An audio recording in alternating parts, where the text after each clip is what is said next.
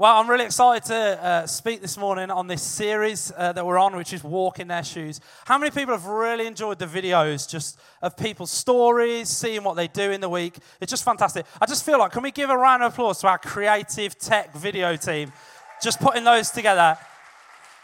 Absolutely amazing. So, for those of you who don't know, my name is Sam. Uh, I have got one wife and one child. Um, I am the children's pastor here. Um, so, please, if your kids make noise, you don't need to take them out. It's okay. I am used to it. If I'm honest, this will probably be so much quieter than what I'm used to. I'm used to shouting out, so feel free. Amen. Hallelujah. You know, we have that down in kids' work, so please feel free um, to do that. So, you know, in this series, we've been looking um, at people from the Bible. We've been looking at Jesus and actually the people that he encountered um, in his journey and how he changed their lives, how he changed the direction of travel. And today we are going to look at uh, children and what it was like for the children that encountered Jesus in the Bible. You know, I was thinking about when I was a kid, um, not so long ago. Um, some people say I still haven't grown up, but um, I was thinking about what shoes do I remember from being a kid? And there was three main ones that I could remember that were like, yes, impacted my life so much. And the first pair of shoes that I remember was the good old Clarks school shoes. Anybody else with me on that? Maybe a pair like this, got the Velcro. Then once you knew how to do laces, you get a lace pair. Whoever you live with will take you down to the shop and get them measured up and get your Clarks shoes. Anyone with me on that? Clarks shoes? Yeah? I saw a story recently um, of a boy who'd bought some shoes at Clarks. £40 his mom had spent on these shoes, and the school had said they looked too much like trainers and sent him home. Outrage. So, and then the other pair I remember is when I was a teenager, I remember these shoes were all the rage, and it was checkered Vans, pair of these bad boys. Okay? I think Jane Sargent still wears them. Um, she loves her vans. Um, but we used to wear vans. Everybody used to have skinny jeans and vans. And I know some of you are thinking, what on earth did Sam look like in skinny jeans and vans? Well, this is what I used to look like as a teenager. Very embarrassing. And then the third and final pair of shoes I can remember, possibly my favorite. Anyone that was brought up in the 90s, early noughties, is going to remember these bad boys. Jelly shoes. Anyone have a pair of these? Yeah, honestly, a holiday was not complete without having time on the beach in your jelly shoes. But if you got sand and wet feet and you had to walk a long way, they rubbed. They really did rub. But you know, kids nowadays, anyone got a pair of these? Heelys. Yeah, anyone got Heelys? Kids nowadays, they're all just flying around on these Heelys. I really wish they did them in adult size. I would so get a pair. It makes you walk like you've got high heels on, um, but actually, they're so much fun. And the other pair of shoes that are going around these days are these. They're like a disco on your feet. So I remember when I was a kid, people had like ones that if you walked heavy, they'd like a little red light. But these are like full on light the whole way around, like USB in your shoe to charge them. Like you can select what setting, whether you want it on disco, strobe, or what color you want. Just incredible. So those are some kids' shoes. So I want to look in the Bible. I want to turn to Matthew 19, verses 13 and 15. And this is Jesus. He's speaking to a large crowd at this point, And some people, it was probably the parents, were bringing children to Jesus for him to pray and lay hands on the children. And we're going to read from the message translation. And this is what it says. One day, children were brought to Jesus in the hope that he would lay hands on them and pray over them. The disciples shooed them off, but Jesus intervened. Let the children alone. Don't prevent them from coming to me. God's kingdom is made up of people like these. After laying hands on them, he left. I just think that is amazing, you know, that Jesus went, actually, no, don't shoot them off. Don't get them away. The disciples probably thought they're going to annoy him. They're going to be too loud. But actually, Jesus was like, no, let them come to me. And you know, today is Mother's Day. And I believe that those verses clearly show the motherly heart of God through Jesus. You know, he didn't, he didn't say, oh, yeah, I don't want the kids around me. I just want to talk to adults. Actually, he just allowed everyone and anyone to come to him.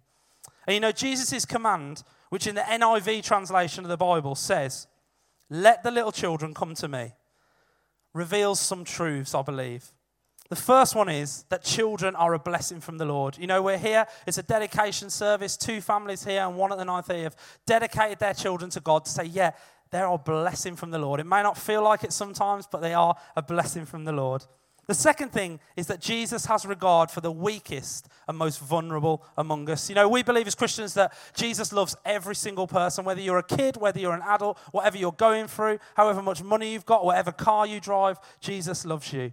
And the third thing is those who come to Christ must do so in a childlike humility, faith, and simplicity. And for me, this is a huge part of my testimony. In our Connect group, our midweek group that we have, um, we've been going around sharing testimonies each week.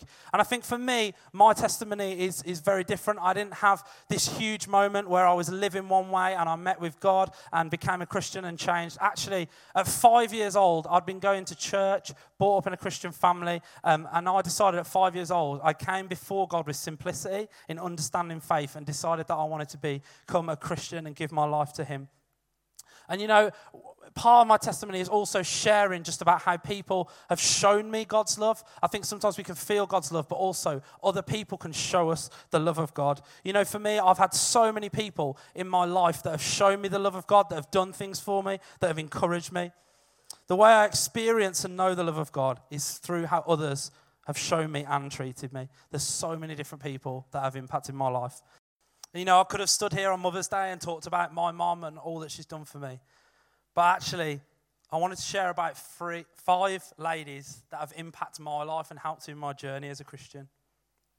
The first one of these is Kath. Kath was a Sunday school leader when I was a kid um, at my home church.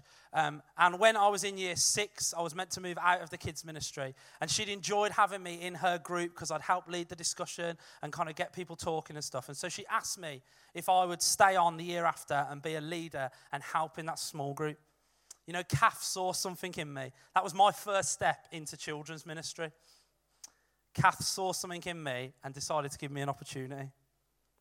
Sharon was my youth group leader when I was a teenager. Her and her husband would open their house up every Friday night and we would go around and we would have a little Bible study and we would talk and discuss issues of faith. But it was a safe place to go. It was a place that I knew I could go, hang out with my friends, and it was consistent. It was every Friday night, and they were always there for us. Sharon was consistent in my life. Linda and her husband Malcolm were my host family when I did a gap year. So we have a gap year at this church, and people in this church open up their houses to um, kind of older teenagers and people in their early 20s. And when I was 19, I did a gap year, and uh, Linda opened up her home to me. Living with a 19 year old me straight out of home was probably not the easiest thing, but she showed me a lot of grace and love. But the thing that she showed me, there was people always in and out of their house from the community and from church. Linda showed me hospitality. The next person is uh, my auntie Anne. Um, she never had any children of her own, but actually, she really looked out for me and loved me. And one of the things she did was over the last um, kind of five years, um, she'd taken me to Romania on a mission trip to um, go and work with a charity out there. And she gave me incredible opportunities to see things I'd never seen before, to do things I'd never uh, done before. And one of the most incredible opportunities was I got to see um, a Christmas uh, shoebox appeal where all the shoeboxes were designed for kids who were blind or deaf or had additional needs. And they had special sensory toys and things that they could play with. And I got to see the Father Christmas over there just giving out these presents to these kids. It was incredible. Anne gave me opportunities. And finally, there's a lady called Sonia who probably doesn't even know that this impacted me. But I was going for a really, really hard time in my life. Sorry. Um, and I really needed God to show me his love. I was crying out to God. I was praying. I was saying, God, I need. And I remember I was at an event and there was a response, and I went forward. And Sonia just came up and she prayed for me. And as she prayed, she hugged me. We knew each other really well, so it wasn't weird. But as she hugged me, the presence of God and the love that I felt was unreal. You know, Sonia prayed for me.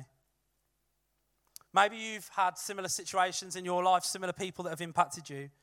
Or maybe you haven't. And if you haven't, I want to tell you that there is an almighty God out there who loves you and wants to show you his love today. You know, I believe that to walk in the shoes of the children that Jesus encountered is for us to truly understand the love that God has for us. You know, imagine somebody now, imagine a parent, imagine a child, imagine a brother, sister, a family member, somebody you live with that you love. Imagine how much you love them, and then imagine how much more God loves you. You know, for me, I've really started to understand the incredible love of God since having a son Because the way that I look at him and the love I have for him doesn't even compare to the love that God has for me. You know, Jesus said in Matthew, For the kingdom of heaven belongs to such as these. And for me, that means becoming like a child of God, understanding that He loves us no matter what we do, and coming to Him with a childlike humility, faith, and simplicity. You know, I want to pray for us all this morning, however old you are, whether this is your first time in church.